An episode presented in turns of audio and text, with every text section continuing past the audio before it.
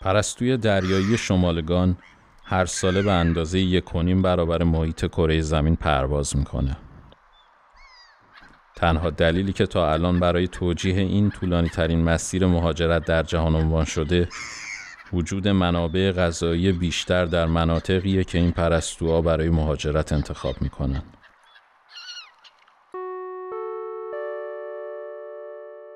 این پادکست درباره مهاجرت نیست. بلکه داستان آدماییه که به نوعی درگیر مهاجرت شدن.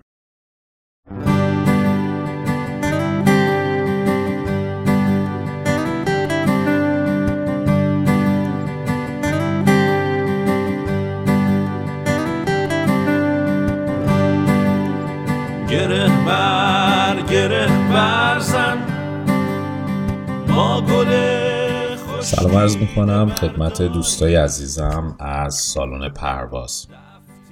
قبل از شروع اپیزود جدید ازتون اجازه می‌خوام به رسم همیشه چند نکته رو باهاتون در میون بذارم. موضوع اول این که همونطور که می‌دونید تولید پادکست و به طور کلی تولید محتوا پروسه زمانبر هست. برای من به عنوان یه پادکستر فیدبک گرفتن از شما دوست شنونده خیلی مهمه. پس ازت خواهش می‌کنم همین الان. از طریق هر نرم افزار و یا پلتفرمی که داری صدای منو میشنوی حتما subscribe کن که من بتونم آمار درستی از شنوندهام داشته باشم. و لطفا برام کامنت بذار و نظرتو بنویس. و همینطور اگر فکر می‌کنی این پادکست می‌تونه برای کسی مفید باشه حتما بهش معرفی کن. از این طریق به ما در هدفمون که انتقال تجربیات هست کمک می‌کنیم. و در نهایت اینکه هنوزم می‌تونید صداتون رو ضبط کنید و به ما بگید که چرا دوست دارید مهاجرت کنید و یا چرا مهاجرت رو راه مناسبی برای خودتون نمی‌دونید. صداتون رو برامون از طریق تلگرام سالن پرواز ارسال کنید تا در اپیزودهای استاپ چنج به اسم خودتون پخش بشه.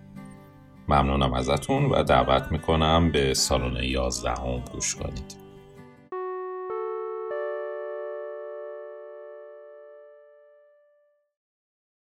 خب سلام عرض می کنم خدمت دوستان عزیز از سالن پرواز. در خدمت دوست عزیزمون هستیم.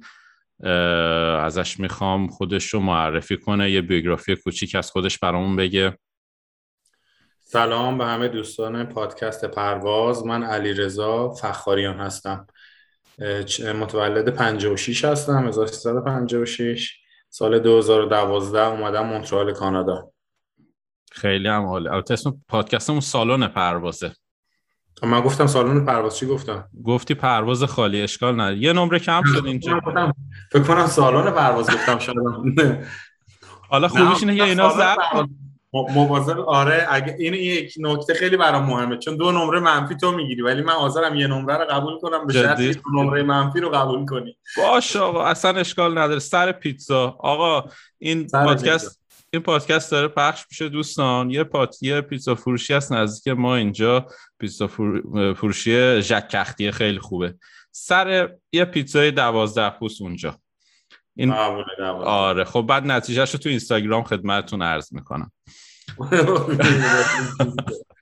مخلصم علی رضای عزیز خیلی متشکرم که دعوت ما رو قبول کردی و اومدی توی پادکستمون شرکت کردی. قبلش من بگم حالا علی رضا خودش رو خیلی مختصر و مفید معرفی کرد ولی خب من دورادور در جریان فعالیتاش هستم. از جز هنرمندای خیلی فعال و کسی که کار با کیفیت در زمینه موسیقی و در زمینه هنری داره انجام میده. حالا میگم خودش خیلی زود از این مسئله گذشت و خیلی ساده خودش رو معرفی کرد. حالا یکم اگه ممکنه دقیق تر در این زمینه خودتون معرفی کن علی رضا جان. تحصیلاتت چیه؟ چطوری؟ چه کاری مشغول هستی؟ من خودم که موسیقی خوندم آهنگسازی خوندم. و توی تهران آموزشگاه موسیقی دارم. هنوزم هست توی نارمک تهران. خیلی ساله شاید.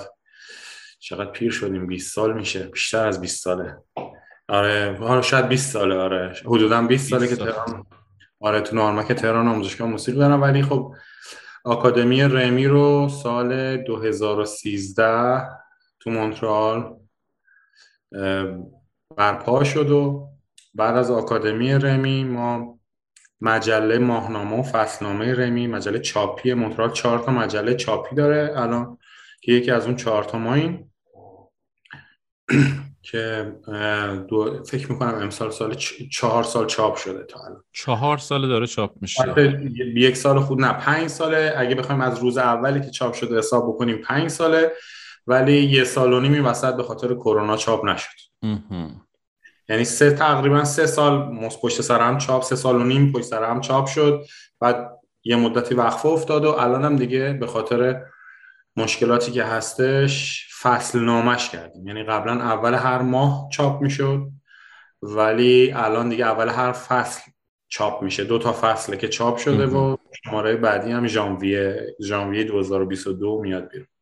خب به سلامتی یعنی در حقیقت الان فصل نامه شده از ماه بله از کارهای دیگه هم که حالا کردیم. ما اینجا قبل از کرونا یه سال و نیم دو سال قبل از کرونا ما اینجا ایونت میذاشتیم. مؤسسه ما با رسانه هود با همکاری با هم دیگه ایونت های زیادی گذاشتیم. بهنوش بختیاری و احسان کرمی رو آوردیم برای تئاتر.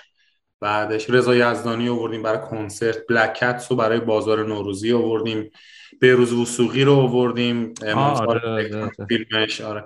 مهران غفوریان رو آوردیم برای من اونجا بودم مهران غفوری خیلی باحال بود. آره مهران غفوریان رو آوردیم رضا عطاران رو آوردیم. ایونت خیلی زیاد گذاشتیم. حالا سرش یادم ممکنه رفته باشه.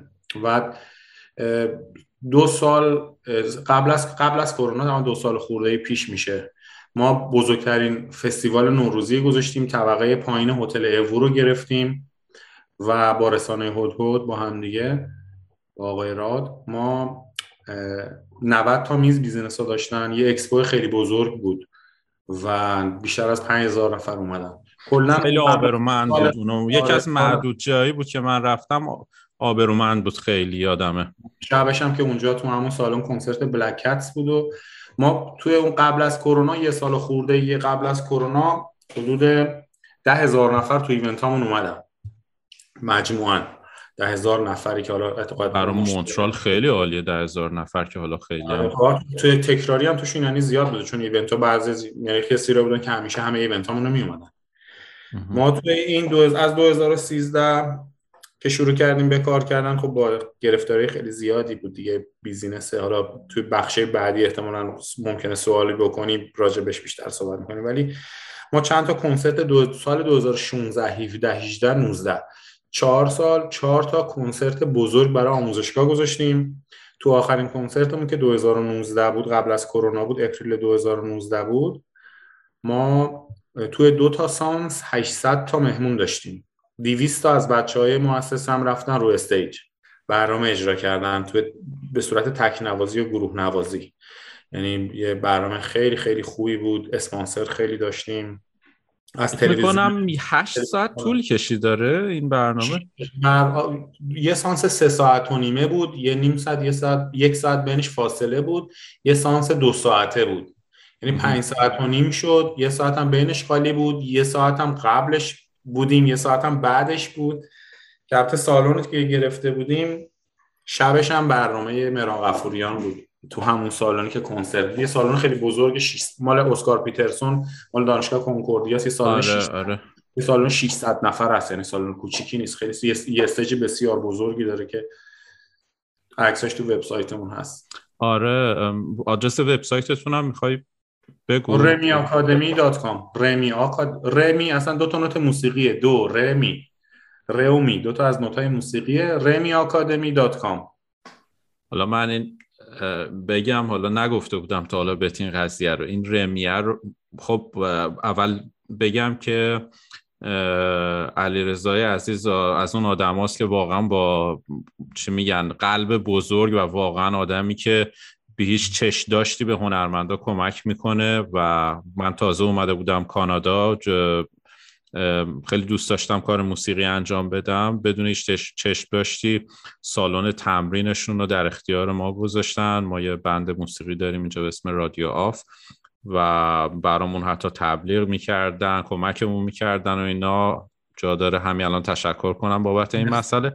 اما خب ما وقتی هم می اومدیم خب همیشه دم رمی جا پارک نبود دیگه معمولا. همش کلاس و اینا بود. آره.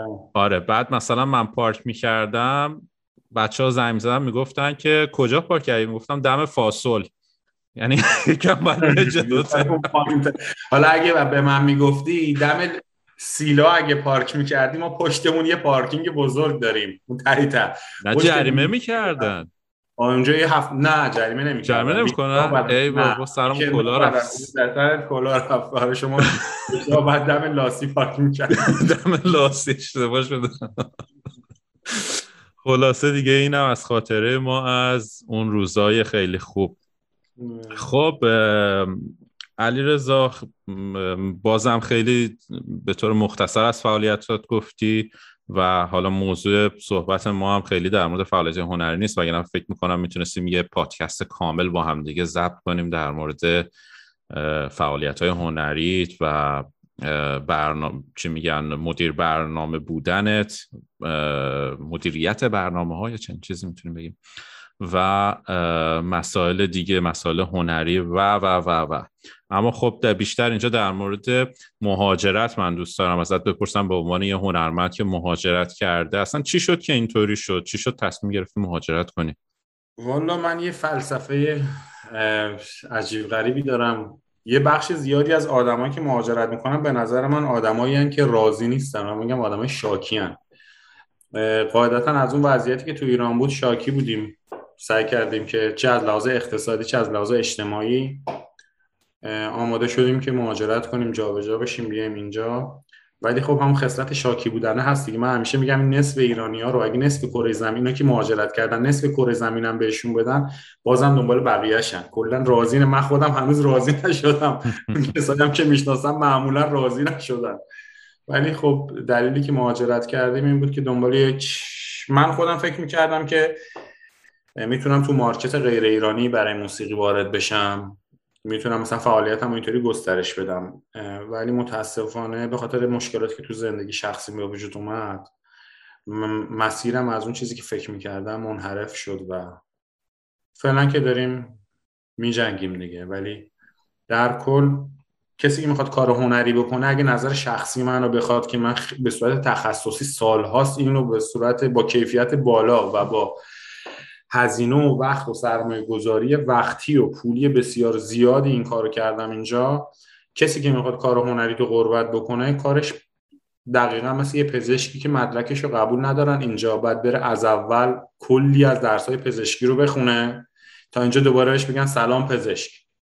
اگه کسی می‌خواد کار هنری بکنه توی خارج از ایران یه قاعدتا اگه هنرمند باشه مسیر بسیار سختی رو تو ایران گذرونده. اینجا به نام خدا سالها بکوب بجنگ بکش خودتو که شاید بهت بگن سلام هنرمند. حالا اگر که جون جنگیدن داشته باشی سنت کم باشه. زیر به نظر من مهاجرت برای زیر سی سال زیر 25 سال عالیه. یعنی کسی که زیر سی سالشه چشاشو ببنده مهاجرت کنه کسی که بالای سی سالشه تا چل سال خیلی فکر کنه که باید مهاجرت بکنه. کسی که چل سال به بالاست اگه مهاجرت می‌کنه امیدوارم که خیلی پول داشته باشه که بتونه از پس خیلی چیزا بر بیاد وگرنه واقعا خیلی از اول شروع کردن خیلی سخته. من خودم موقع که اینجا شروع کردم یادم دو تا آموزشگاه موسیقی اینجا بود. البته آموزشگاه موسیقی میگم هیچ کدوم از معیارها و استانداردهای آموزشگاه موسیقی رو نداشت ولی آموزشگاه موسیقی بود. اینجا من رفتم پیشون که به عنوان معلم موسیقی استخدام میشم که پیانو درس بدم. رزوممو بردم و نوشتم و خب خیلی ناامید کننده بود. اولا یکی که اصلا پیانو نداشت یه کیبوردی داشت که اصلا هیچ کوالیتی و کیفیتی نداشت. با یه کتابخونه هم تلفیق شده بود که یه مجلم دفترش اونجا بود و خیلی مشکلات زیادی که اونا که هیچی و اون یکی آموزشگاه رفتم گفتش که اصلا برو یه مسیر دیگه ای ما اینجا خودمونم گرفتاریم. چهار تا شاگرد پیانو بیشتر نداریم. دو تا معلم هم داریم برای این چهار تا. و تو این شهر خبری نیست و برو تورنتو. من چیزی که می‌دونم اون موقع اکثر کسایی که موزیک و حرفه‌ای می‌خواستن ادامه بدن اصلا تو مونترال نمیموندن. چون وضعیت مالی و شرایط مالی براشون مهیا نبود. و حال برخلاف اینکه خیلی از دوستایی که باشون مشاوره کردم و مشورت کردم و اینا گفتن که نکن این کار آموزشگاه نزن به درد نمی‌خوره. جواب نمیده اذیت میشی ولی خب ما این کارش 2013 شروع کردم. من یادمه که هفت ماه من اینم بگم من 2012 که اومدم تا 2014 دو سال construction می‌کردم کار ساختمانی.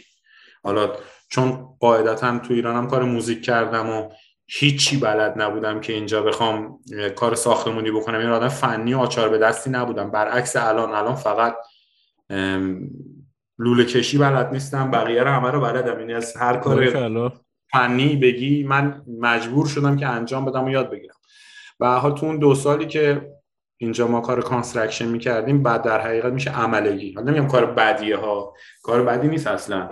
ولی خب اصلا مثلا من مهاجرت همه کسایی که مهاجرت می‌کنن با این شوک اولش مواجه میشن که به خاطر اینکه باید هزینه هاشون یا وارد اجتماع بشن. اصلا بحث هزینه هاش هم مهم نیست. به حال بعد دوست پیدا کنن با اجتماع تو اجتماع حل بشن. درسته. همین مجبورن که خیلی از کارهایی رو بکنن موقتی که دوست ندارن. من منم این کار رو می‌کردم. خیلی چیزا یاد گرفتم. خیلی خوب بود. خیلی به بیزینسم برای به حفظ بیزینسم خیلی کمک کرد. چون که شما وقتی که با بیزینس های وارد جامعه ای خارج از کشور خودت میشی دیدگاه مردم توقع مردم نوع کار کردن نوع برداشتی که تو داری. مثلا میگم ما تو ایران ماهیانه حقوق می‌گیریم ولی اینجا به ساعت حقوق یعنی اینجا ساعتی حقوق میدن. بیشتر جاهایی که حقوق میدن 90 درصدشون اینجا ساعتی به شما. چرا به شما ساعتی حقوق میدن؟ یعنی اگه شما رو 4 ساعت لازم دارن میگن 4 ساعت بیا. نمیگن 8 ساعت بیا و حقوق 4 ساعت رو بهت میدن. درست. و این یه درس خیلی بزرگیه یعنی اینا باید مفید کار کنن تا حضور داشته باشن توی محیط کار و هزینه ها رو بتونن جبران بکنن. و اینجا خب من دو سال کار construction کردم. یادمه که office مون که اجاره کردیم اولین office ی که اجاره کردم با saving تقریبا با هیچ saving نیومده بودم با zero اومده بودم. برای اینکه قبل اینکه بیام مهاجرت بکنم یه ملکی رو خریده بودم. اون پولی که فکر می‌کردم می‌خوام بیارم که باش بتونه این مدتی زندگی بکنم و تا بتونم پای خودم وایسم حالا به نظرم بعدم نشد اینطوری شد. اون پول رفت برای اون ملکی که خریدم و من با هیچی اومدم. و خب مجبور بودم هر کاری یادمه که مجله هفته رو ورق می‌زدم. از اون اولش شروع کردم که هر کی آگهی داده بود که شما هر شماره تلفنی اون تو پیدا می‌کردم بهشون زنگ می‌زدم می‌گفتم که من می‌خوام کار کنم. شما کسی رو نمی‌خواین که براتون کار کنه. تا بالاخره به یکی زنگ زدم که گفت من یه دوستی دارم که کار construction می‌کنه نیروی کار می‌خواد اگه می‌خوای برو پیش اون. متاسفانه اینجا تازه مهاجرا هم خیلی ازشون سوء استفاده می‌کردن و الان هم که می‌کنن. می‌کنن. الان هم می‌کنن. بارها جاهای کار چندین جا کار کردم که حقوقی به من ندادن و آخرش هم می‌گفتن نمی‌خوایم تو رو که اون از اولش هم نمی‌خواستن. یعنی می‌خواستن یکی براشون یه مدتی مجانی کار کنه حالا نمی‌خوام وارد حاشیه بشم. ولی من یادم که کار construction می‌کردم با مینیمم حقوق. اون موقع 10 دلار و ساعتی 10 دلار بود. 10 دلار و نیم بود. 10 دلار و نیم بود فکر کنم ساعتی. کار full time هم که به ما نمی‌دادن. هر وقت می‌خواستن دیوارا رو خراب کنی زمین رو تمیز کنی کارشون تموم شد بود می‌خواستن ساختمون رو ترتمیز کنی و بشوری و مرتب کنی. بار براشون می‌رسید زنگ می‌زدن مثلا 4 ساعت بیا سر کار. ما خوشحال. سختترین کارا و بدترین کارا و مشکلترین کارا رو چون من کار فنی بلد نبودم. تا به مرور زمان یواش یواش تو کار حل شدم یاد گرفتم. با ساعتی ده دلار که مالیات و اینا ازش کم میشه چیزیش نمیموند. من هفت ماه office اجاره کرده بودم. یه نفر در نزد که بگه دستشویی کجاست. یعنی من هفت ماه اجاره یه جایی رو می‌دادم به عنوان آموزشگاه موسیقی همه جا هم تبلیغش رو می‌کردم. تمام مجله ها تراکت پخش کرده بودم تو خونه ها تو اون زمستون. چقدر زمستون سختی بود 2012 2013 من یادم 2012 اولین برف سپتامبر اومد یخ زد March آب شد. یعنی 6 ماه بعد آب شد. یعنی هیچ وقت شما زمین رو ندیدی از سپتامبر تا March تا April. و یادمه که اولین شاگردی که اونجا مثلا یکی دو نفر یه بار اومدن گفتش آقا مثلا ما اگه بخوایم 300 دلار به شما بدیم از کجا معلوم که تو پول ما رو بگیری برای یه ترم جمع نکنی بری؟ 300 دلار جمع کنی بری آخه. آخه من یادمه که یکی از دلایلی که من office م رو انتخاب کرده بودم اون office ی که می‌خواستم اجاره کنم توش میز و صندلی داشت. یعنی دلیلی که اون office اصلا اجاره کردم مستاجر قبلی خیلی از وسایلشو نبرده بود و من این شانس رو داشتم که تو این office از میز صندلی اینجا استفاده بکنم. ولی یادم تو خی... مثلا می‌رفتم تو خیابونا می‌دیدم که کی صندلی بیرون می‌تونم پیدا بکنم اضافه میزی می‌تونم پیدا بکنم همش تو چشم اینطوری بود. انقدر من میز و صندلی و صندلی منشی و اینا همه از بیرون برداشتم مجانی. حالا کاری نداریم الان مثلا 8 تا پیانو داریم تو آموزشگاه. آره آره. آره ما آموزشگاهمون تجهیزاتش خیلی خیلی مجهزه. آره الان که مثلا الان که میگی اصلا تصور اون موقع رو آره یعنی آدم بکنه. مثلا من آره وسیله ها رو حالا خیلی ها نمی‌دونن این رو. اصلا من خیلی از وسیله که شروع کردم باهاش از گوشه خیابون برمی داشتم شاید الان تجهیزاتمون بالای 70 80 هزار دلار توی مؤسسه باشه امکانات آموزشیمون. ولی خب اما اول که شروع کردیم با صندلی خیابونی شروع خب همینم قابل احترامه دیگه. همینم قابل احترامه و فکر می‌کنم قابل افتخارم هست. یعنی که فکر می‌کنم یه چیزیه که آدم می‌تونه بهش افتخار کنه که آقا من اومدم اینجا از صفر شروع کردم این کاری کردم و الان این وضعیت. یعنی خودم دستمو زدم به زانون به حال و به اینجا رسیدم. حالا من فکر می‌کنم باعث برای خودت قابل آره افتخار هم ما قابل احترام برای ما. خیلی سخت بوده ولی خب این که میگن شما بعد از اینکه مهاجرت می‌کنی باید خراب بشی و یه آدم دیگه از اول ساخته بشه برای خیلی ها پیش نمیاد برای خیلی ها پیش میاد برای من پیش اومد. یعنی دقیقا به ریزترین قطعاتی که میشه تقسیم بشی تقسیم شدم. از اول اینا رو سعی کردم بذارم رو هم دیگه فکر کنم تموم نشده. یه قسمت مونده. آره راحت نیست. مهاجرت کار ساده ای نیست و واقعا فکر کردن می‌خواد قبل از به بچه ها به شوخی به بچه ها میگم اصلا اسمش روشه. مهاجرت یعنی یه خود عمیق بهش نگاه کنی. مهاجرت دیدم و نسبت به مهاجرت تغییر دادی دیگه. دیگه آره. اینجوری آره واقعا همین همینه که میگی دیگه خودش تو, تو معنی کلمه خودش معنی شده دیگه. در کلمه خودش معنی شده به قولی. خیلی هم عالی. بعد یه سوال این که حالا در اول صحبتات من نخواستم قطع کنم صحبت رو در مورد این صحبت کردی که تصورت این بود که میای اینجا و وارد مارکت اینجایی میشی در در مورد موسیقی. وارد مارکت کانادایی میشه یک یکم بیشتر می‌تونی توضیح بدی در موردش؟ خب فکر می‌کردم که اینجا می‌تونم مثلا می‌تونم دوستای غیر ایرانی پیدا بکنم. خب چون من تو ایران استدیو ضبط موسیقی هم داشتم. اینجا مثلا می‌تونم یه استدیویی داشته باشم. خیلی دنبال این بودم که آلبوم تهیه کنم یعنی چون اینجا موسیقی رو کپی رایت هستش اثری تولید تولید بشه اثری میشه خب ازش تا آخر اون پول در آورد. یه وقتی یکی آهنگی می‌سازه این تا سالها تا سالهای سال بعد هر دانلودش یا هر پلی یوتیوبش یا هر دانلودش از آیتیونز یا جاهای دیگه این آهنگ پول داره در میاره. یا حتی من یادم یه مصاحبه از شمایی زاده می‌دیدم میگفتش که یه تیکه کوچیکی از آهنگ منو توی یه فیلم امریکایی استفاده کردن چکش رو فرستادن در خونه. به من زنگ زدن ما این آهنگ رو داریم استفاده می‌کنیم مبلغ چکش هم فرستادن در خونه. و یه جالب تر بهت بگم که حالا از بحث خارج نشیم یه ائتلاف سه نفره چون اسم شمایی زاده اومد من خیلی دوستش دارم شمایی زاده رو.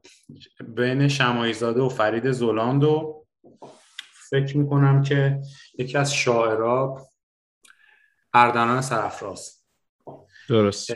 اینا شا... چون می‌دونی که اینجا هر کنسرتی که هر خواننده برگزار می‌کنه یه پولی رو باید به آهنگساز و شاعر بده. بابت اون ترانه ای که در اون کنسرت خونده میشه. یعنی شما اگه یه آهنگی رو از یه آهنگساز و ترانه سرا بخری هر دفعه که اینو کنسرت میدی باید یه پول دیگه اینو هم بدی. یعنی در حقیقت شما مالک اثر نیستی. شما اثر رو اجاره می‌کنی. یعنی در حقیقت کردیتش به نام شخص دیگه ای ثبت میشه که این کردیت بر اون شخص درآمد. هیچ وقت یه ترانه و یک آهنگ قابل وا... قابل واگذاری یا فروش نیست. اجاره مثل اجاره تصورش کن. یعنی این بابت هر اجرایی که تو هر کنسرتی می‌کنه باید به اون آهنگساز و به اون شاعر پول بدن. اگه دقت بکنی یه پادکست خیلی خوبی که از پادکست آلبوم توشم آره آره آره من خودم طرفدارشم گوش می‌کنم همیشه ما یکی از اپیزوداش مال پین فلویدش اسپانسر رمی اسپانسرشون بود. توی آلبوم دیوار. آره تو آلبوم دیوار رمی اسپانسر بعد اونجا میگه که این آهنگ کردیت شده به X. این آهنگ کردیت شده به Y. یعنی درآمد حاصل از این یه دونه تک موسیقی می‌رسه به X یا Y.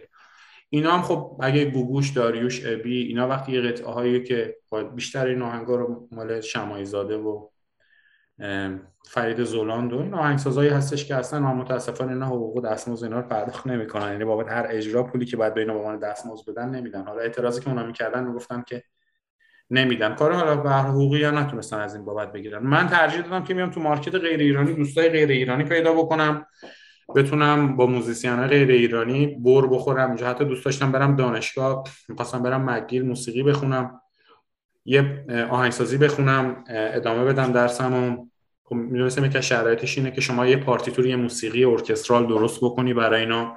بفرستی من تو شیش ماه اول حالا هم کار می‌کردم همین پارتیتوره رو مینوشتم و درستش می‌کردم که بتونم وارد دانشگاه McGill بشم. چون اقامت نداشتیم هزینهش خیلی زیاد بود برام و خیلی شرایط زندگی نبود.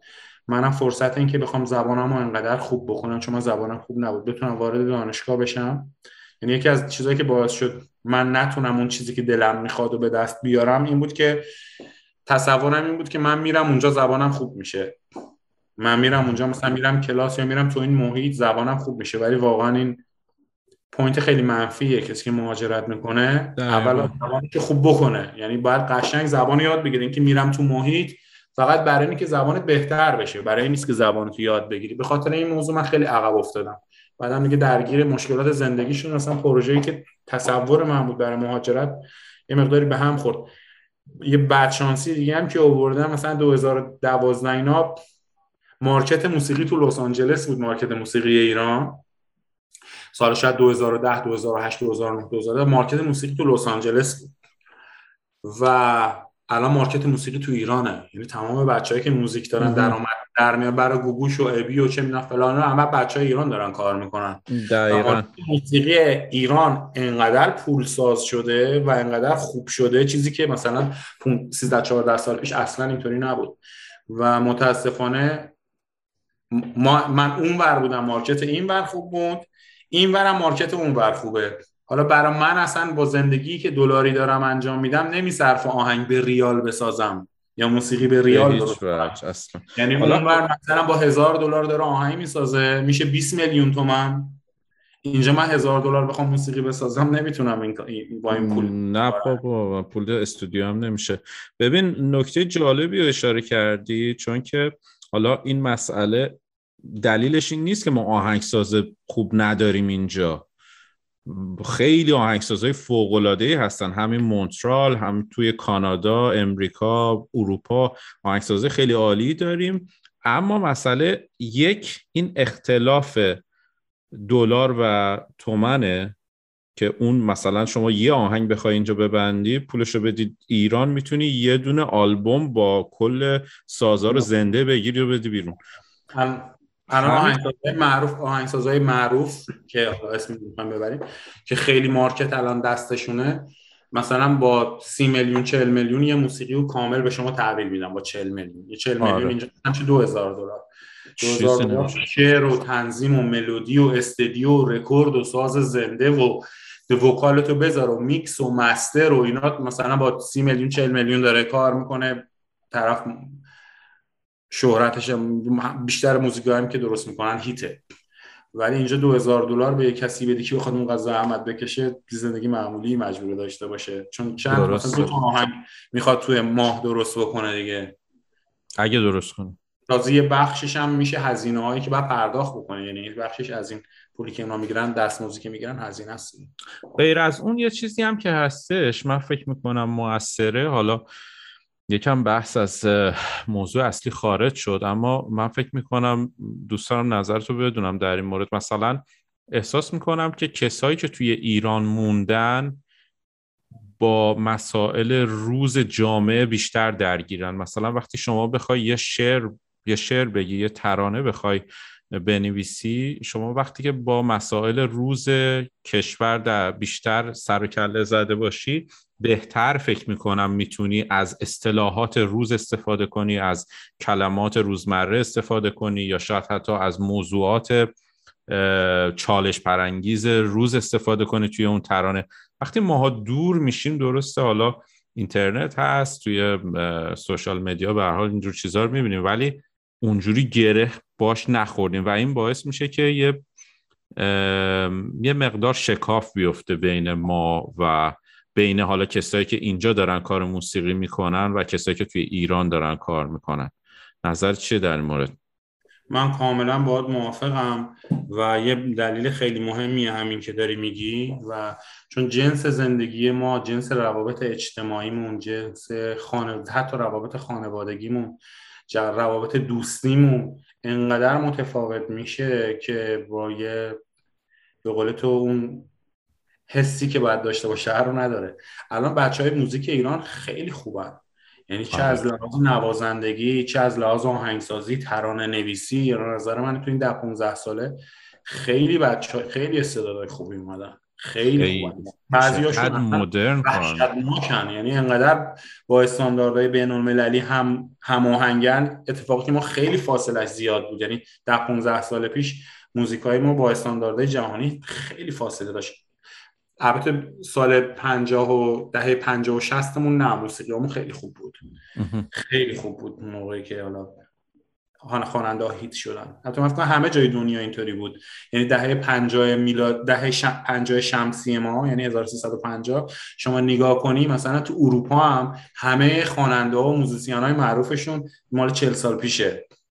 مال 45 سال پیشه 50 سال پیشه. یعنی دهه 70 و 60 و 70 میلادی رو اگه نگاه بکنی همه جای دنیا. مثلا شما برید توی موسیقی عرب می‌بینی که مثلا از ام کلثوم و فلان و بیسا همشون مال اون ده برید تو موسیقی ترک می‌بینی مثلا ابرام تدلیس و نمی‌دونم تمام موسیقی یعنی ساختمان ساختمان موسیقیاشون همه جای دنیا انگار زیربناش اونجا ساخته شد. تو خود آمریکا تو خود انگلیس گروه های مثلا تو خود ایران حتی. مثلا شما نگاه بکنی عمیقا موسیقی ده پنجاه ما خیلی موسیقی خوبی بود زمانی که کرده یا کسایی دیگه کار کرد دقیقا دقیقا. کاملا درسته. اون اون دوره فکر می‌کنم که کلا تو بخوایم به صورت کلی نگاه کنیم یه, یه جورایی یه, یه چیز بیسیک برای هنر مخصوصا موسیقی تعریف شد که همین الانم هم در حال گسترش پیدا کردنه. علیرضا چون تو موزیسیانی و موسیقی می‌زنی یه خورده بحث ما منحرف میشه آره همون داشتم به, به اینا فکر می‌کردم. من می‌دونم تو ساز می‌زنی موزیسیانی منم دلم می‌خواد بزنم. آره آره. ولی سعی می‌کنم که برگردیم توی از, از شنونده ها خواهی می‌کنم چون که حالا به حال حرف تا حرف پیش اومد. آقا برمیگردیم به بحث پادکست. منم سعی می‌کنم که خلاصه تر خود جواب بدم و منحرف نشم. هر چی دوست داری بگی که اوکیه اصلا لازم نیست چی میگن خلاصش کنی تا هر جوری که دوست داری صحبت کنیم ولی به قول تو برگردیم تو موضوع. ببین یه سوالی که می‌خوام ازت بپرسم اینه که خب تو در مورد مهاجرت هم بیشتر از من تجربه داری؟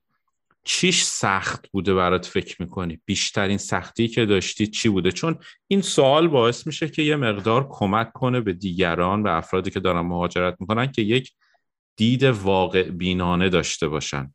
من در مورد دید درست و غلط صحبت نمی کنم چون من نیستم که تش... بتونم تشخیص بدم. من کسی نیستم که بتونم معیاری باشم برای درست و غلط بودن.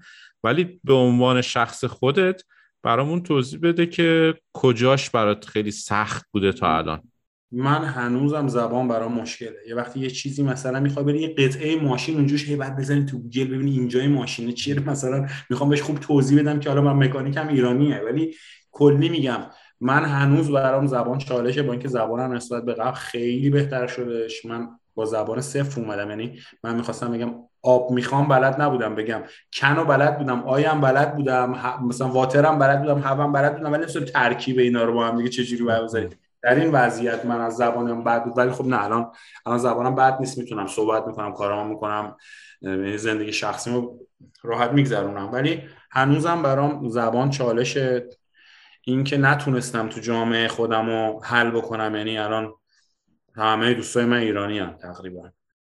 من فکر می‌کنم اگر کسی بتونه مهاجرت که می‌کنه الان که خیلی سخته. اینجا ما تو ایران چون مهاجر نداریم یعنی مثلا ممکنه که فقط تو ایران دوستان افغان باشن فقط. خب کسی از ملیت دیگه ای شما دور برت نمی‌بینی که اون دوستان افغان هم فارسی صحبت می‌کنن دیگه. یا باید مثل ما زندگی می‌کنن و نگاه می‌کنن. اینجا خب پر ملیت های متفاوت خودت می‌دونی دیگه. مثلا یه دوستت کلمبیاییه یه دوستت مراکشیه یه دوستت عربه یه دوستت ایرانیه. انقدر اینجا زیاده یه خورده انگار انگار خیلی بزرگ دنیا بی خودی احساس می‌کنی خیلی راحت نیستی. مثل مثل این شلوار گشادی که ممکن اپات بیفته پایین کمر بندره یه همچی احساسی داره. یه خورده اینجا برام گشاد سایزش. ولی یعنی فکر می‌کنی که توی اون مسئله اون اینتگریت شدنش توی جامعه یعنی حل شدنش توی جامعه فکر می‌کنی؟ حالا از یه طرف مثلا من دارم میرم تو جامعه ایرانی تو آدم یه جورایی سرشناسی هستی و خیلی هم دوست و رفیق و آش... حالا آشنام. حالا من که به صورت دقیق تر که میزان دوستی و اینا رو که نمی‌دونم ولی از اون طرف تو جامعه ایرانی خیلی خوب integrate شدی ولی فکر می‌کنم منظورت بیشتر تو همون جامعه خود کاناداییه درسته؟ آره، ما اومدیم تو جای بزرگتر دیگه توی من روابط عمومی خوبه. ارتباط هم, هم اینجا خیلی زیاده. این ارتباط زیاد. مخصوصا با business ها دوستای خیلی زیادی دارم دوستای خیلی خوبی دارم. ولی همون فکر می‌کنم همون مسئله هستش. شما زیر 25 سال زیر 20 سال اگه بیای تو جامعه خیلی راحتتر حل میشی.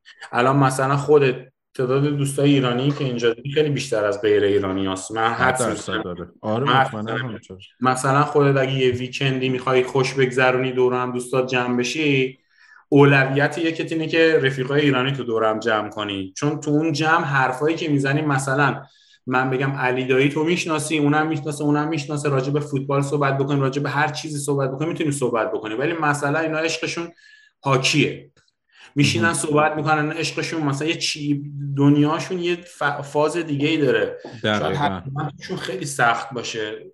اینکه یه جوری دیگه ای حتی غذا می‌خورن. حتی غذای ما رو خیلی دوست دارن.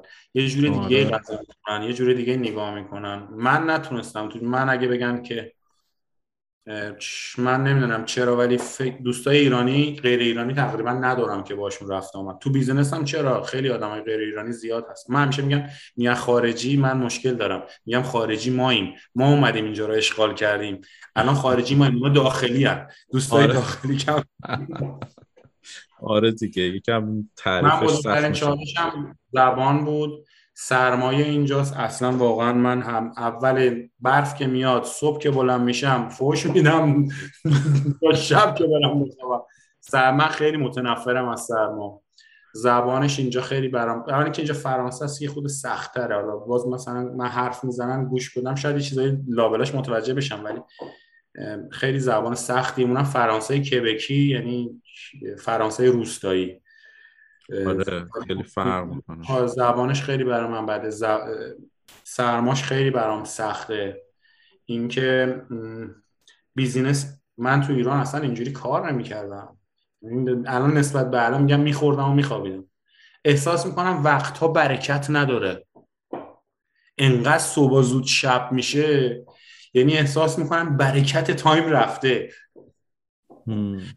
من هم چنین حسی دارم. حالا در مورد هفته بیشتر. اصلا اصلا نمی‌فهمی کی دوشنبه شد جمعه. اصلا هیچ وقت اینو حس نمی کنی خیلی آره، من زود میگم وقت برکت نداره اینجا. مثل آره پولا که همش نداری. اینجا وقت آره. برکت نداره اونجا پولا. با اینکه مثلا آخر هفته دو روز تعطیلی حالا هفته کوتاهتر زودتر می‌ذاره ولی آخر هفته هم خیلی زود میگذره. با اینکه ایران ما فقط یه جمعه تعطیل بودیم یا خیلی بعضی جاها پنجشنبه تعطیل بودن یا پنجشنبه از تعطیل بودن نمی‌دونم احساس می‌کنم که به قول تو بیشتر برکت داشتون زمانه. کار خیلی سخت داره. تو خودت میگی ساعت هفت شب تونستی برسی مثلا استیبل بشی تو خونه. آره. خب بعد ده و یازدن بخوابی دیگه چیزی باقی نمیمونه از روز. مثلا من ایران دو روز سه روز کار نمی‌کردم مثلا من دو روز تو ایرانش کاری نمی‌کردم. البته بگم من قرار دادم با شرکتی کار می‌کنم 8 ساعت ولی قشنگ 10 ساعت دارم کار می‌کنم. من همیشه میگم اینجا شما اگه به 10 دلار حقوق میدن اگه براشون به اندازه 20 دلار مفید نباشی اخراجت می‌کنن. یعنی شما باید حقوق خودتو خودت تو کار در بیاری. یه سودی هم برسونی به کارفرما فرقش با ایران اینه. سختیش که اذیت میشینه حقوق خودتو کاملا بعد خودت به یه نفری تو کار در بیاری. یه سودی هم به کارفرما برسونی تا نگرت داره. آره. یکم همه اینا حساب کتاب میشه. از اون طرف خب مثلا من این مفید بودنه رو دوست دارم یه جورایی ولی خب به قول تو هم اون برکت نداشتن زمان و اون که آدم کمتر ممکنه به خودش برسه شاید از یه طرف اذیت کننده باشه. آره قبول دارم. اختلاف ساعت هم خیلی بده با ایران. آدم مثلا با دوستاش می‌خواد صحبت بکنه با خانوادهش می‌خواد صحبت اینم خیلی بده مثلا اگه یه جایی بود که اختلاف ساعتش مثلا کمتر بود شاید مثلا انگلیس ترکیه دبی نمی‌دونم. اینجا خیلی بده. آره اینجا مقدار یه مقدار ساعتش اینطوری. البته مثلا من وقتی می‌خوام زنگ بزنم خونه و اینا صبح زود بعضی وقت تماس می‌گیرم دارم میرم سر کار از خونه زنگ می‌زنم یا موقع صبحونه خوردن و اینا یا آخر هفته. حالا خیلی اذیت کننده نیستش برام. ولی خب از اون طرفم وقتی تو ایران جمعه ها دور هم جمع میشن آدم سر کار دیگه. این هم هستش خب ببین در مورد این صحبت کردی که از چه قسمتیش چه قسمتش برای سخت بود؟ حالا چه قسمتش فکر می‌کنی برات جالب بوده این مهاجرت کردن؟ فکر می‌کنی کدوم قسمتشی که ارزش این سختی مهاجرت رو داشته برات؟ به نظر من اگه من اگر خودم تنها بودم یعنی بچه نداشتم فردا صبح برمیگشتم ایران. نه به خاطر که اینجا بده یا اونجا خوبه یا اونجا خوبه اینجا بده. من دوست داشتم کار موسیقی رو به صورت ای انجام بدم و اونجا برای من خیلی بهتر من دوستای موزیسین خیلی زیادی دارم تو ایران. البته الان connection هم خیلی کم شده. دلم می‌خواست که به خودم ولی اینجا برای بچه من خ... یعنی من حدس می‌زنم. اینجا برای اون خیلی خوبه. یعنی اگه بگن اینجا برای چی خوبه برای بچه ها خوبه که اینجا بزرگ شن. گرفتاری ها و مشکلات و دردسرها که ما کشیدیم. یعنی مثلا من من خودم به شخصه اگه حق انتخاب داشته باشم دوست دوست دارم بچم اینجا بزرگ شه. زبانش الان مثلا فرانسه و انگلیسی و فارسی رو خیلی راحت صحبت می‌کنه. انگلیسی و فرانسه رو خیلی راحت می‌نویسه و می‌خونه. با سیستم آموزشی خیلی خوب اینجا داره میره جلو. اینجا بیشتر, بیشتر مثلا شاید بگم نصف مدرسه بچه ها دارن یا ورزش می‌کنن یا نقاشی می‌کنن یا خیلی سختگیری نیست مثل ایران که ما می‌کردن. سیستمشون درسته. سیستم آموزشی درست رو داره. قاعدتا با جامعه اینجا حل میشه. بعدا خب اینجا شما اگه کار خوب داشته باشی کاری که مرتبط با تحصیلات و تخصصت باشه که درآمد خوبی داشته باشی. دیگه درآمدی بین 70 تا دیگه از 60 70 هزار دلار کمتر اگه واقعا درآمد داشته باشی اینجا اذیت میشی بیشتر از 60 70 هزار دلار بتونی درآمد برای خودت تعیین کنی. به نظر من چند تا چیز هست که می‌تونی بگی مهاجرت خیلی خوشحالم می‌کنه. یک کار درست و مرتبط و خوب و اون چیزی که تو تصور ذهنیت بوده. حالا ممکنه دو سال سه سال سختی بکشی هر کاری کنی تو رستوران کار کنی کشیر باشی کار ساختمانی بکنی هر چی. ولی به حال یه امیدی داری که یه روزی تمام میشه دو سال سه سال چهار سال دیگه. تمام میشه میرم استیبل میشم چیزی که دلم می‌خواد رو بهش می‌رسم. به نظر من یک کار خوبی که با درآمد کافی باشه و محیط کار آرومی داشته باشی. دو دوستای خوب و خانواده. بعد می‌تونی بگی خوشحالم. دقیقا. حالا اینا اینایی که گفتی حتی میشه گفت بیسیک یک زندگی که توی ایران هم اگر داشته باشی یه چنین چیزی و مسلما خیلی می‌تونه کمک کنه.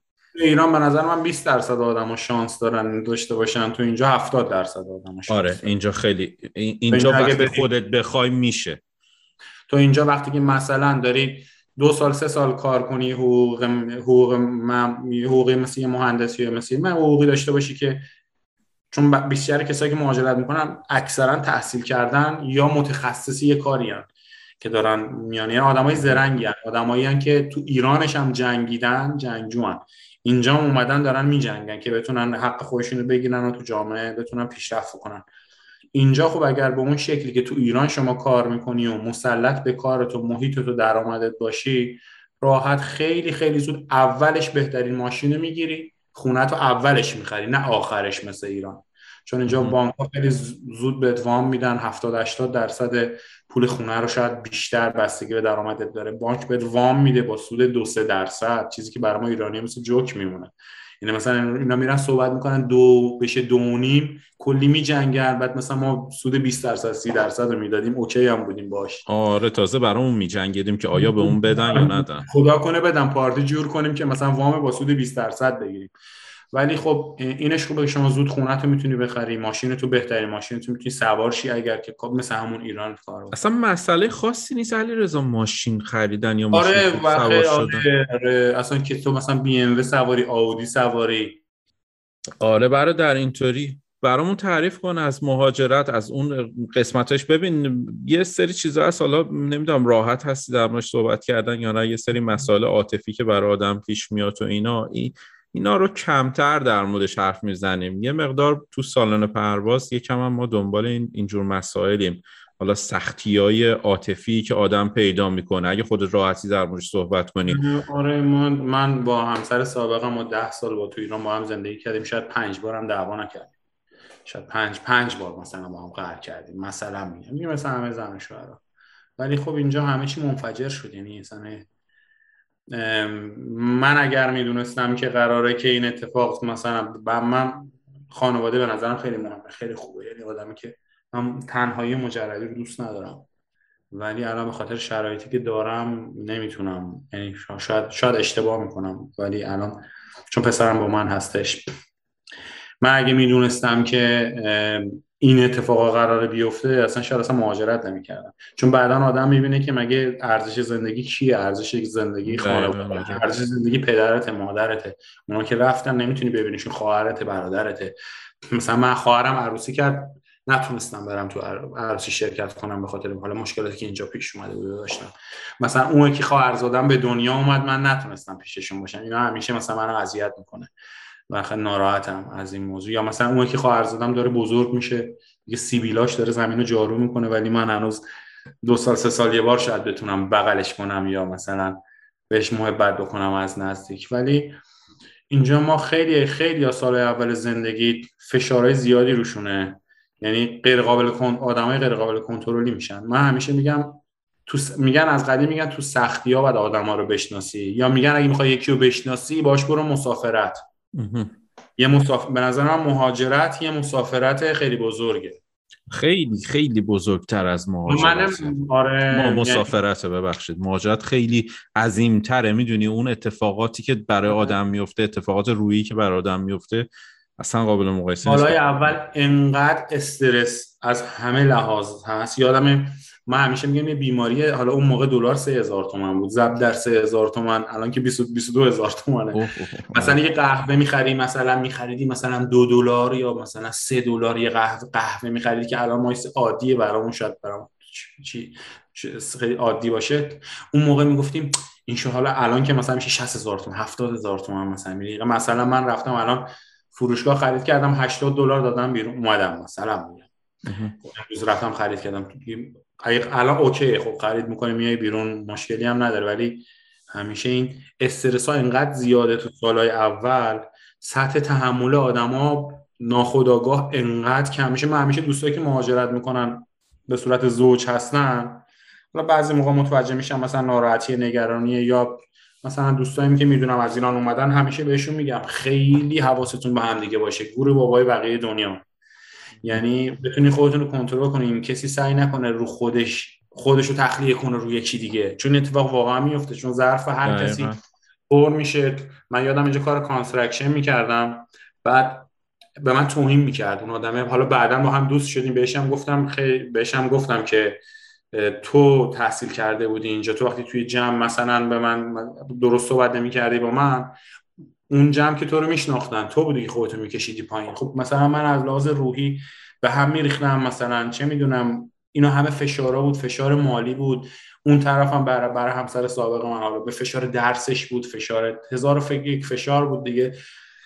متاسفانه به جایی رسیدیم که نشد با هم ادامه بدیم. و شاید بگم یه چیزی که ده سال برای زحمت کشیدیم. زندگی مشترک داشتیم. به یه یک دو سه از بین رفت.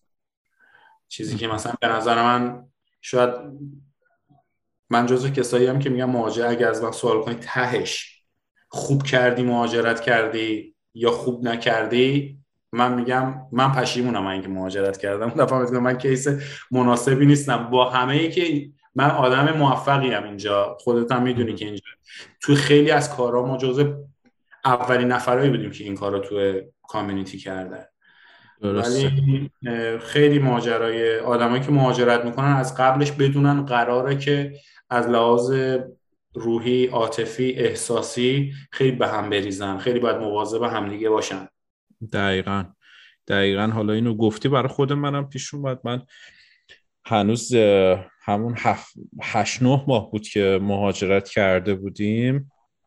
خب من یه مادر بزرگم فوت کرد یعنی مادر مادرم فوت کردن. خب خیلی هم نزدیک بودیم بهشون و مثلا من چند سال اصلا خونه ایشون زندگی کردم موقعی که دانشجو بودم. خیلی به هم نزدیک بودیم. مثلا یه جوری بودش که تمام چیز همه چیشو به من می‌گفت. من اطلاع داشتم از همه جزئیات زندگیشون. حتی حتی مثلا به بچه های خودش کمتر می‌گفت یه چنین مسائلی بعد توی شرایط روحی خیلی بعد اون زمان مادر فوت کرد و منم به طرز خیلی ناگهانی این قضیه رو متوجه شدم و باورت نمیشه انقدر این مسئله رو من تاثیر گذاشت. شاید اگر که اونجا بودم یه چنین چیزی انقدر منو تحت تاثیر قرار نمی‌داد. ولی اینجا که بودم این دوریه و تا اونجا خودم رو نگه داشتم. هر جوری شده بلیت خریدم رفتم. حالا تو اون شرایط بلیت مثلا همون امروز و یا فردا صبح بخوای بخری می‌دونی چقدر گرون میشه. آره. تازه تو های سیزن هم بودش. یادم یه مبلغ خیلی زیادی بیشتر از اون چیز معمول دادم و رفتم ایران و برگشتم و برای پنج شیش روز. و وقتی رسیدم هم در رو باز کردم. مثلا خونه که رسیدم همینجوری افتادم رو زمین گریه کردم. مثلا از تو تمام وجودم از عمق وجودم واقعا خالی شدم تو اون لحظه.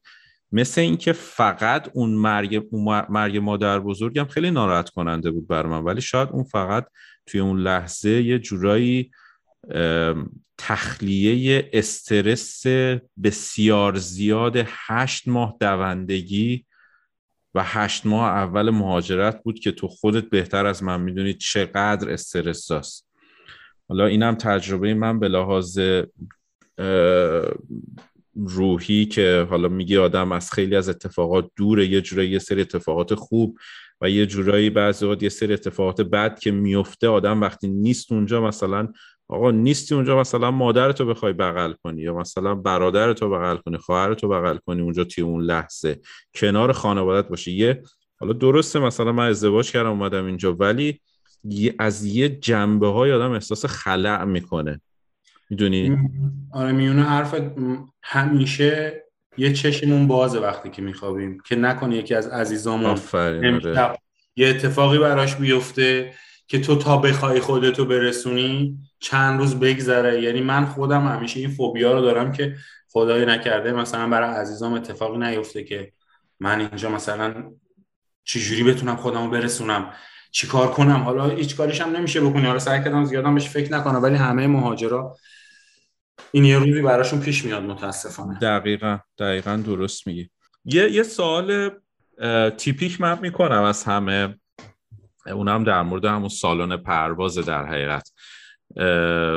خب اسم سالن پرواز و دلیل اینکه ما اسم پادکست گذاشتیم سالن پرواز اینه که برای خود من این سالن پرواز در حقیقت تدایی کننده یک لحظه ای از زندگی که تو وایستادی یه جور حالت خلع که تو وایستادی داری به کارات فکر می‌کنی که الان وسط انجام یه کاری هستی. چیزی از دستت بر نمیاد ولی وسطشی یعنی داری انجامش میدی. اما داری فکر می‌کنی که چی کار کردم.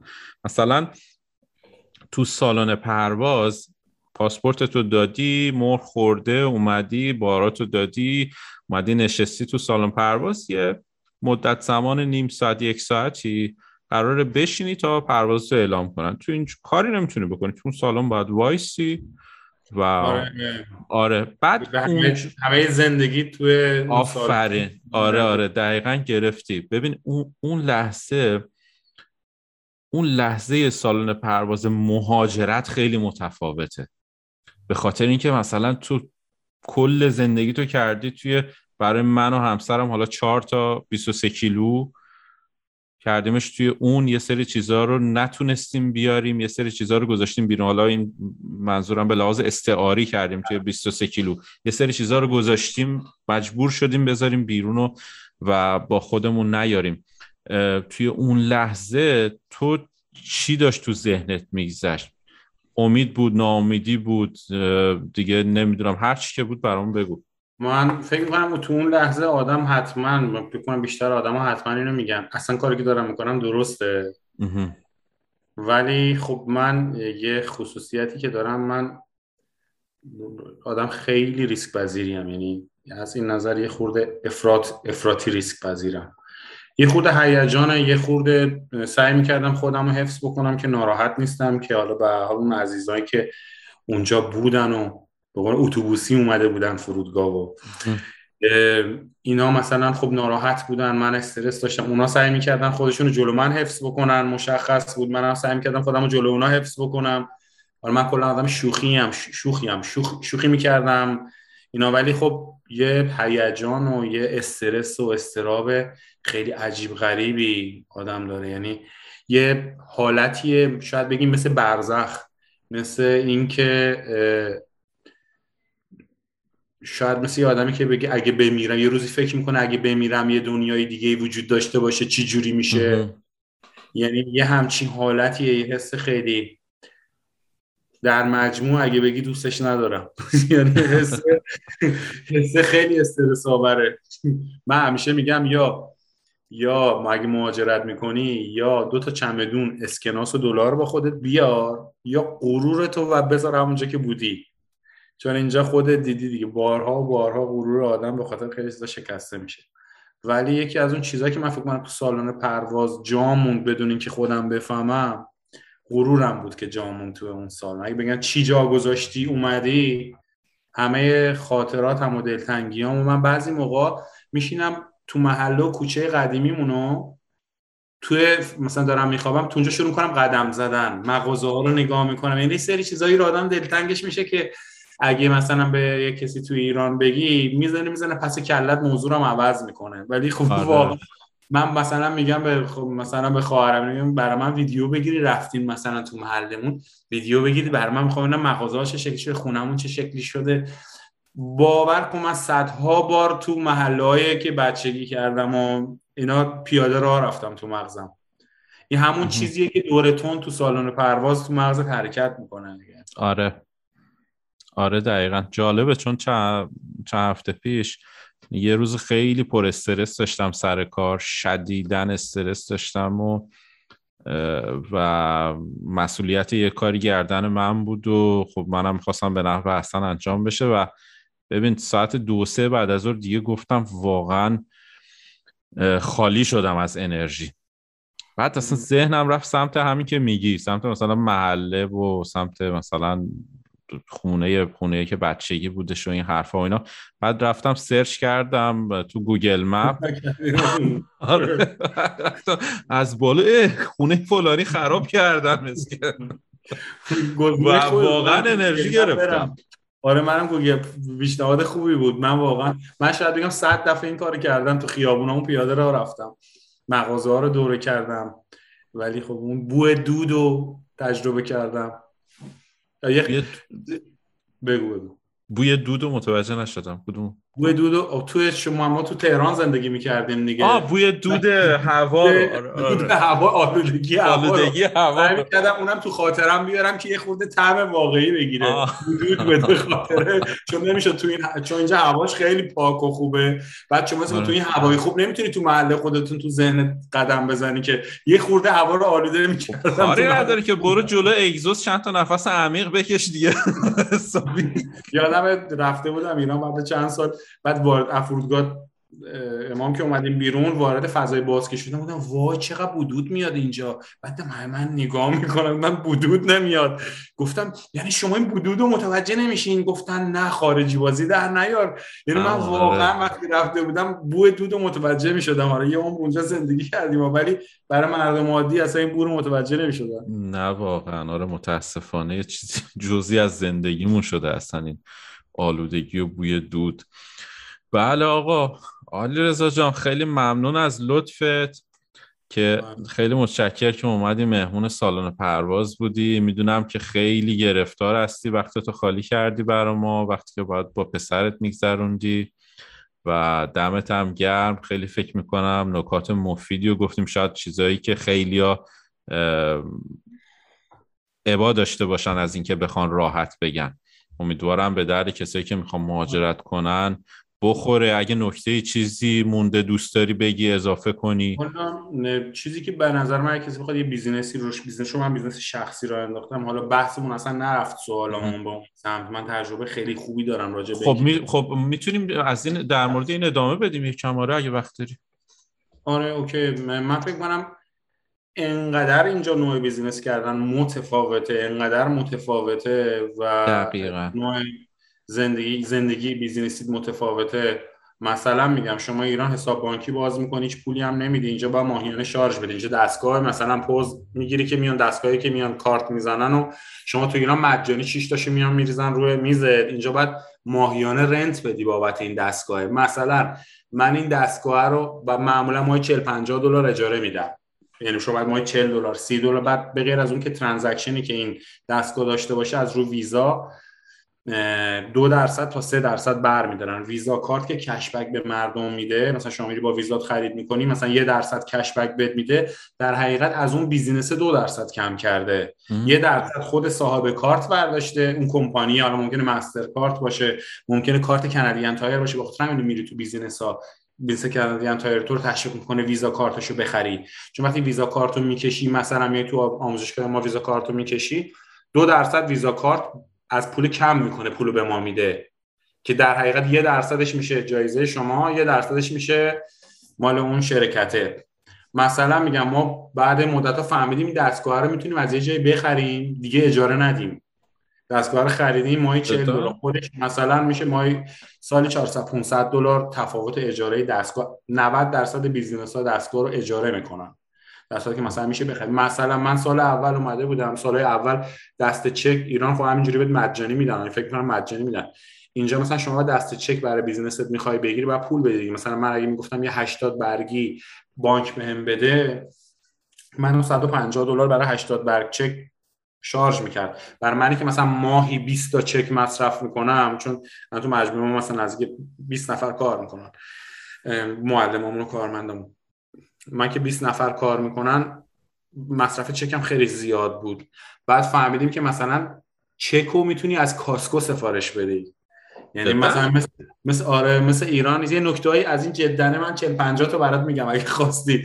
یعنی آره من یه برای یکی دو ساعت صحبت بکنم تو سال اول business ش 5000 دلار 10000 دلار save بکنم. اون چیزی که خیلی براش مهمه. بعد چکی که از Costco سفارش میدی یعنی با در حقیقت همون مستر کارت میشه در حقیقت درسته؟ یا Capital One؟ چک خودت می‌تونی پرینت بکنی حتی. اینجا چک بار قانونیش با ایران فرق می‌کنه بار قانونی نداره دیگه. شما چک به کسی بدی یعنی پول نقده. اون طرفه می‌تونست نگیره اینو. اون اگه به تو رو نمی‌شناسه چک تو نباید اصلا بگیره. چک یه ورقه کاغذه که من امضا کردم دارم میدم این چک و Costco می‌تونی سفارش Costco مثلا ما 400 تاشو 80 دلار میدیم. من 80 تاشو 150 دلار می‌دادم. چا... الان 400 تاش 80 دلار میدم. مثلا تفاوتاش جالبه. یا مثلا من یادم جایی که اجاره کرده بودم خب ما تو ایران همچی چیزایی نداریم. office مو که اجاره کرده بودم یه مثلا 6 ماه که گذشت یه برگه اومد که این 3000 دلار رو پرداخت کن. این 3000 دلار چیه؟ گفت business tax ه. گفتم خب من business tax یعنی چی؟ شما یه office ی اجاره می‌کنی یه اجاره میدی. مثلا x دلار مثلا 4000 دلار اجاره میدی. الان مثلا ما اگه دو تا office داریم جامون بزرگه مثلا 4000 دلار اجاره میدی ماهیانه. آخر سال شما یه business tax ی باید بدی. چه سود کنی چه ضرر کنی. مثلا business tax ما الان حدود 6000 دلار در ساله. خب یعنی میشه ماهی 500 دلار. وقتی تو یه office ی مثلا من office ی که اجاره کرده بودم وقتی می‌خوای یه office ی اجاره کنی اینجوری بگم بهتره. یه office ی می‌خوای اجاره کنی بهتر سوال کنی business tax سالیانه این چنده. مثل اینجا که شما house که داری school tax میدی. آره school tax میدی و municipal tax میدی. آره شما بچه مدرسی هم نداشته باشی school tax رو باید بدی. tax مدرسه رو باید بدی دیگه. آره. و وقتی می‌خوای خونه بخری میگه آقا این school tax ی سالیانه چقدره؟ اونش هم چقدره؟ قسط بانکش هم حساب می‌کنی؟ بر اساس درآمدت میگی که من ماهی اینقدر باید بدم. حالا ممکنه مثلا school tax ت مثلا سالی 5000 دلاره یهو با 5000 دلارشو مثلا بدی یا شا بتونی خوردش کنی. ولی می‌دونی این باید بدی. هزینه روشنیه برات. ولی اینجا مثلا من که office اجاره کرده بودم این سوال رو نپرسیده بودم. اونم نمی‌دونه که من از یه کشور دیگه اومدم دارم office اجاره می‌کنم که بعد اون فکر می‌کنه من نوعی می‌دونم. یعنی وظیفه منه که بدونم. اینو. بعد خب یهو مثلا اون موقع که تازه business رو زده بودم خیلی surprise شدم. خیالم که خیلی اذیت شدم سر که این از کجا اومد چرا اومد؟ یا مثلا میگم حسابدار اینجا خیلی موضوع مهمه. ما حسابدارمون یه خانومی بود که ما رو با خاک یکسان کرد. ما business مون tax شارژ نمی کنیم آدم ها رو. چون tax شارژ نمی کنیم تو tax return مون تفاوت داریم با business های معمولی. business های معمولی اینجا وقتی business دارن می‌تونن مثلا میرن رستوران فاکتوراشو نگه دارن بنزین ماشین می‌زنن نگه دارن فاکتوراشو. حتی مثلا من سالهای بعد فهمیدم لباس هم می‌خری می‌تونی فاکتوراشو بزنی تو هزینه‌های business دیگه. من این لباسا رو برای business م خریدم حتی. که از درآمد تو از سودت کم بشه که در tax ی که می‌خوای به دولت بدی یعنی خودشون گفتن که این اینا رو می‌تونی تو هزینه‌هات بزنی. خیلی از هزینه ها رو فاکتوراتو می‌تونی نگه داری. و تو رو این فاکتورا یه تکسی پرداخت کردی دیگه. مثلا بنزین زدی لباس خریدی 15 درصد موبایلت تمام اینا. اگه شما بیزینست ضررده باشه آخر سال دولت بر اساس مدارکی که داری میاد تکس اینا رو به شما برمیگردونه. مثلا اگه رفتی لباس خریدی 100 دلار ولی 115 دلار دادی برای که 15 درصد تکس دادی اون 15 دلار رو به تو برمیگردونه. اینا رو برمی. مثلا تو business ما چون tax از مردم نمی گرفتیم این tax return ه به اون تعلق نمی گرفت برگشتیم البته من business دیگه ای ثبت کردم که بتونم این کارو بکنم که از این خصوصیت استفاده بکنم. از این از این منفعت استفاده بکنم. و سالها ما این پول پس گرفتیم و یهویی بعد مثلا دو سال سه سال یه نامه اومد شما x دلار باید برگردونی همه پولایی که تو این دو سه سال بهت برگشته و x دلار هم جریمه داریم و رفتیم زیر ذره بین که ما رو هی چک می‌کردن به خاطر مشکل مالیاتی. و خیلی خیلی بد بود خیلی حسابدار بدی بود. یعنی یه داشتن یه حسابدار خوب من توصیه می‌کنم اگه کسی می‌خواد business بزنه اگه حسابدار خوبی داشته باشه مسیر business ش می‌تونه عوض بکنه. دقیقا آره. خیلی خوبه. دقیقا آره. همین که میگی به آدم میره زیر ذره بین خیلی نکته بعدی ممکنه بشه. آره دیگه اینجا خیلی مشکله آره دیگه. و چه بمباران اطلاعاتی business ی شدیم. حالا حالا چون من معمولا شاید با کسی که صحبت می‌کنیم business شخصی اندازم خیلی business شخصی اینجا سخت را بیفته. دقیقا آره. اینجا هزینه تبلیغات خیلی زیاده. هزینه حقوق کارمندا خیلی زیادتر میشه. مثلا من آموزشگاهم به سبک ایران اداره می‌کردم سال اول. هر چی میدویدم ما با 200 تا 300 تا شا... ما با قبل از کرونا 300 تا شاگرد داشتیم ما. با 300 تا شاگرد به درآمدی نمی‌رسیدیم. یعنی سه چهار سال یعنی من شاید فکر سه چهار سال پیش یعنی هر سال من یه جدیدی تو business م می‌فهمم که بهم کمک می‌کنه business م بهتر بشه. من توی این business صفر نبودم اومدم مونترال. من 7 ده سال همین شغل رو تو ایران داشتم. یعنی من ده سال بود آموزشگاه موسیقی در ایران داشتم. اومدم آموزشگاه موسیقی در اینجا زدم. به قول خودشون میگن حالا به فرانسوی میگن langage business فرق می‌کنه. زبان business توی این کشور شاید با کشورهای دیگه یکم متفاوت باشه. خیلی متفاوت. مثلا ما ما یادم 3 4 5 سال اول ما 99 درصد از تبلیغاتمون تو community ایرانی بود فقط. ولی الان 99 درصد تبلیغاتمون تو کامیونیتی غیر ایرانیه. و جواب میده؟ خب ما اومدیم توی یه جایی که خب مثلا چند درصد مردم کانادا. من فکر می‌کنم طبق آماری که ما گرفتیم بین 30 تا 40 هزار تا ایرانی داره مونترال. و آره همین حدود 40 هزار تا داره. البته ممکنه بالا پایین باشه چون خیلی رفتن از بیرون از کامیونیتی حل شدن تو کامیونیتی. ولی این عدد تو تورنتو من فکر می‌کنم بین 300 تا 400 هزار تا. سی هزار تا ده برابر تورنتو بیشتر از اینجا داره. و این جامعه که مثلا حالا من نمی‌دونم جمعیت مونترال چقدره. جمعیت خب سی هزار نفرم اینجا مثلا ممکنه چند میلیون باشن. جمعیت یه میلیون نفر باشن جمعیت دقیق نمی‌دونم. جامعه خیلی بزرگتره دلیلی نداره که. حتی ما تو کامیونیتی ایرانی الان خدا خوبه. چون خودمونم رسانه داریم مجله داریم الان جا افتادیم. تو community ایرانی هم هستیم ولی منطق business اینه که تو community غیر ایرانی. دقیقا. به قول باشی ازش. انگلیسی ها گفتنی که آدم تخم مرغاشو همشو توی سبد نچینه به قول. آره اینجا زندگی اینجا خیلی جالبه. من که تو business دارم این روستا میمونه. یعنی شما به یکی یه چک تو گوشی یکی بزنی 20 درصد شهر فهمیدن. خیلی کنترل کردن business سخته یعنی خیلی اینی که تو بخوای همه رو راضی نگه یکی ناراضی میشه به هر علتی. یهوی جمع زیادی ازت انگار ناراضی میشن. اون میری میشینی پشت سرت میگن اینجوری اون اینجوری اینجوری. یهو می‌بینی مثلا تو 5 درصد شهر رو از دست دادی. فقط به خاطر اینکه مثلا من همیشه میگم همه میگن که از یه زاویه می‌بینن میگن business های ایرانی فلان بیسار فلان بیسار. هیچ وقت نمیان بگن که business های ایرانی نسبت به مشتری ایرانی چه حسی. ما خیلی با این موضوع زیاد برخورد کردیم. که وقتی وارد business میشن رفتارشون ایرانیه توقعشون کاناداییه. یعنی من میگم رفتار ایرانی توقع کانادایی. اگه از business ایرانی بخوای راجع به مشتری ایرانی صحبت بکنی بگی دردت چیه؟ اینه. البته اینم بگم 99 درصد آدما خوبن.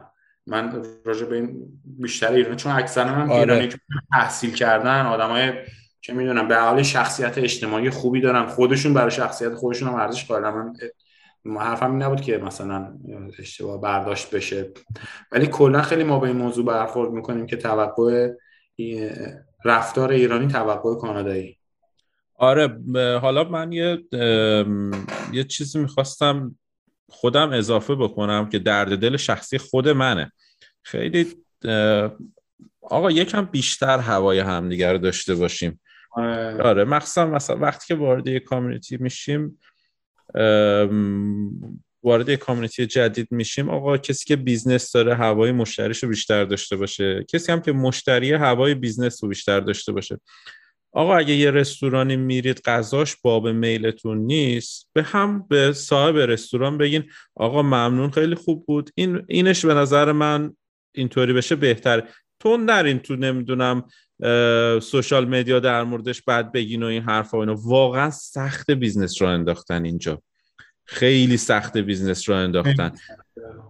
آره یا از اون طرف هم بعضی از صاحبای business یکم از این مسئله سوء استفاده می‌کنن از کسایی که تازه اومدن و اینا. این یکم آدم رو اذیت می‌کنه. یکم اگه ما خودمون همدیگر رو دوست داشته باشیم این یکم چه تو ایران چه اینجا خودمون مردم هوای همدیگر داشته باشن همه چیمون من فکر می‌کنم درست میشه. من یه چیزی که اینجا مثلا دیدم من اگه بخوایم بگیم دونه دونهشون در مجموع از دونه دونه ما بهترن. یعنی اینا یک بخشش هم برمیگرده خب به لحاظ تربیت فرهنگی که از قبلتر اینا دست به کار شدن برای اینکه این مشکلات فرهنگی رو این مشکلات رفت. من همیشه آره راجع به بحث رفت اینجا بگم.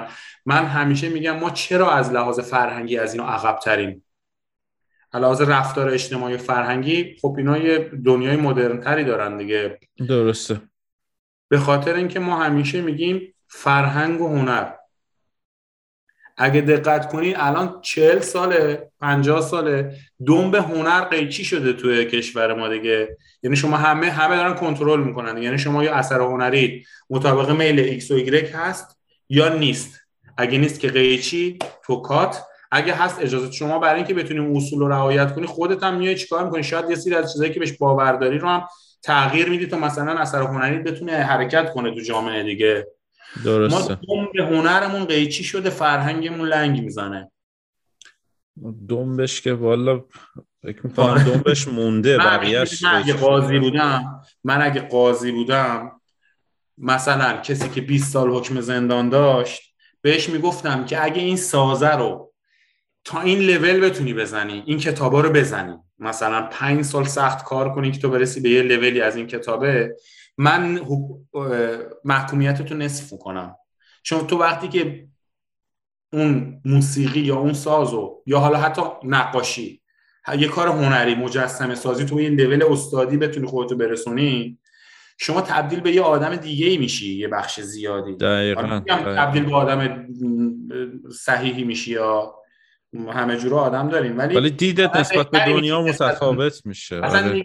اون آتش درونی یه جای دیگه انقدر قشنگ میخوابه که تو نمیری حمله کنی به حقوق دیگران. نمیری پول یکی رو بدزدی نمیری مثلا سر یکی رو کلا بذاری. چون واقعا دنیا برات پشت ساز می‌زنی انقدر خالی میشی که هیچ عقده برات نمیمونه. نصف آره. این مشکلات زندان ها مال عقده های درونی این عقده ها رو خالی می‌کنه. اگه تو زندان ها بیان حکم بدن که تو این لول برسون خودتو تو هنر. من انقدر از محکومیت تو میبخشم من بهت قول میدم 99 درصد اون ها دیگه نمیرن سراغ اون کاری که می‌رفتن. که خراب جامعه بوده اون کار. آره خیلی جالبه. اینا تو مدرسهشون موسیقی می‌ذارن. موسیقی 20 درصد ضریب هوشی رو زیاد می‌کنه 30 درصد ضریب شنوایی رو زیاد می‌کنه. کسایی که راست هستن سمت چپ مغزشون برای صدا هاست کسایی که چپ هستن سمت راست مغزشون برای صدا هاست. کسایی که موسیقی کار می‌کنن دو سمت مغزشون فعال میشه. به خاطر همین ذریب هوشیشون بیشتر میشه. و به آدمای بهتری تبدیل میشن دیگه. شما وقتی ضریب شنوایی بیشتر بشه وقتی تو دانشگاه تو مدرسه معلم داره درس میده شما با تفکیک بهتری صدای معلم رو میشنوی. درس برات مفهومتر میشه.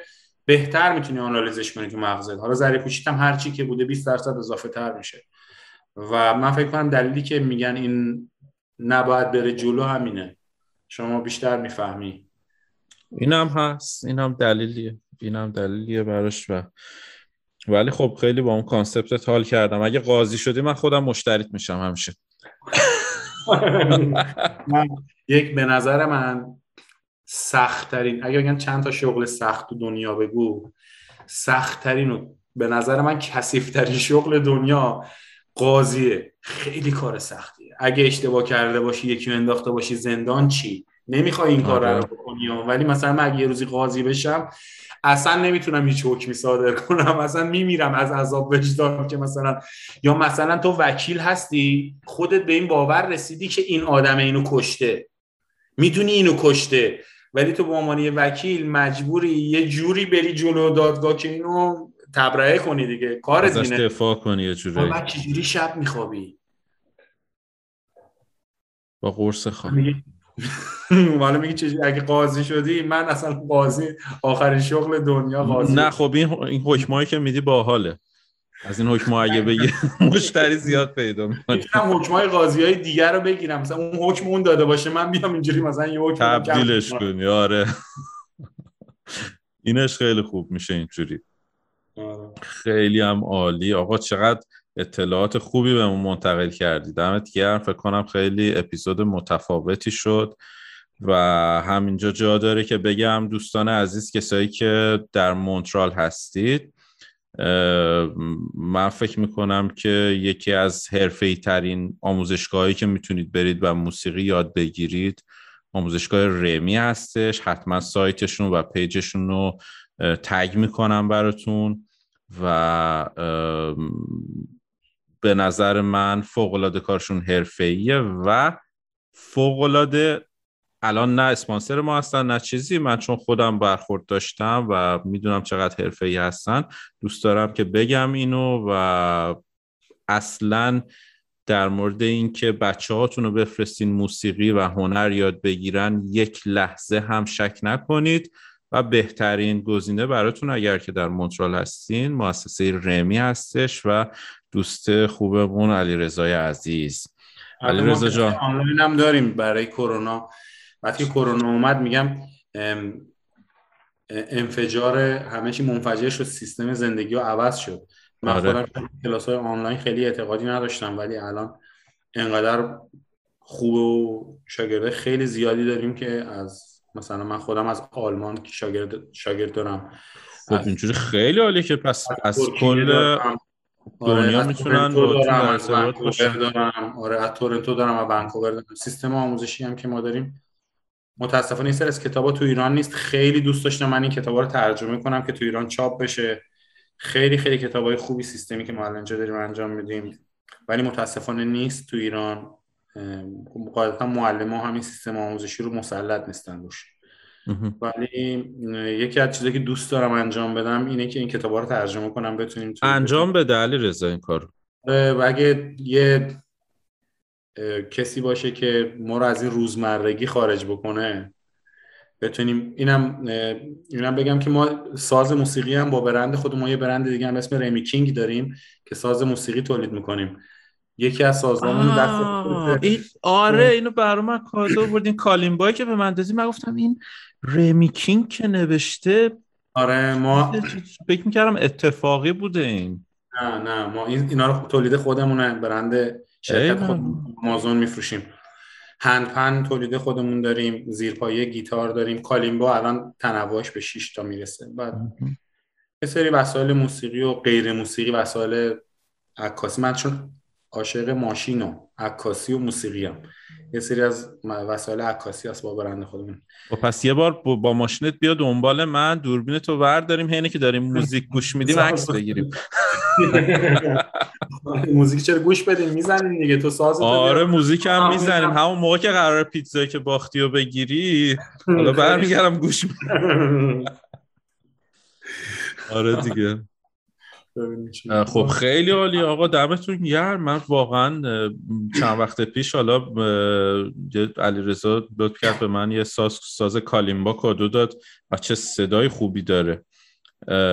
من دیدم که رمی کینگ روش نوشته ولی اصلا به ذهنم نرسید. گفتم شاید یه اتفاق جالب بوده. اینو زحمت کشته بر من گرفته. ولی خب برند خودشون هم هست. میگم اصلا در مورد خودش واقعا خیلی توضیح نداد در مورد فعالیتاشون ولی دوستان اگر که می‌خواین موسیقی یاد بگیرین فراموش نکنید. مؤسسه رمی چه به صورت آنلاین چه به صورت حضوری و هوای همدیگر رو داشته باشیم تو کامیونیتی خارج از کشور و چه در داخل کشور.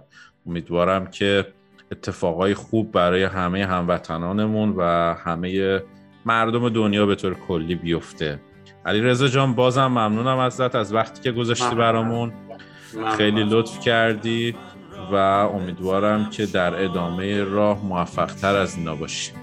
مرسی ممنون از تو. پادکست قربونت زنده باشی. خب متشکرم دوستان عزیز ممنونم ازتون و من مسعود هستم از استودیو کوچکی در کانادا. تر تو را.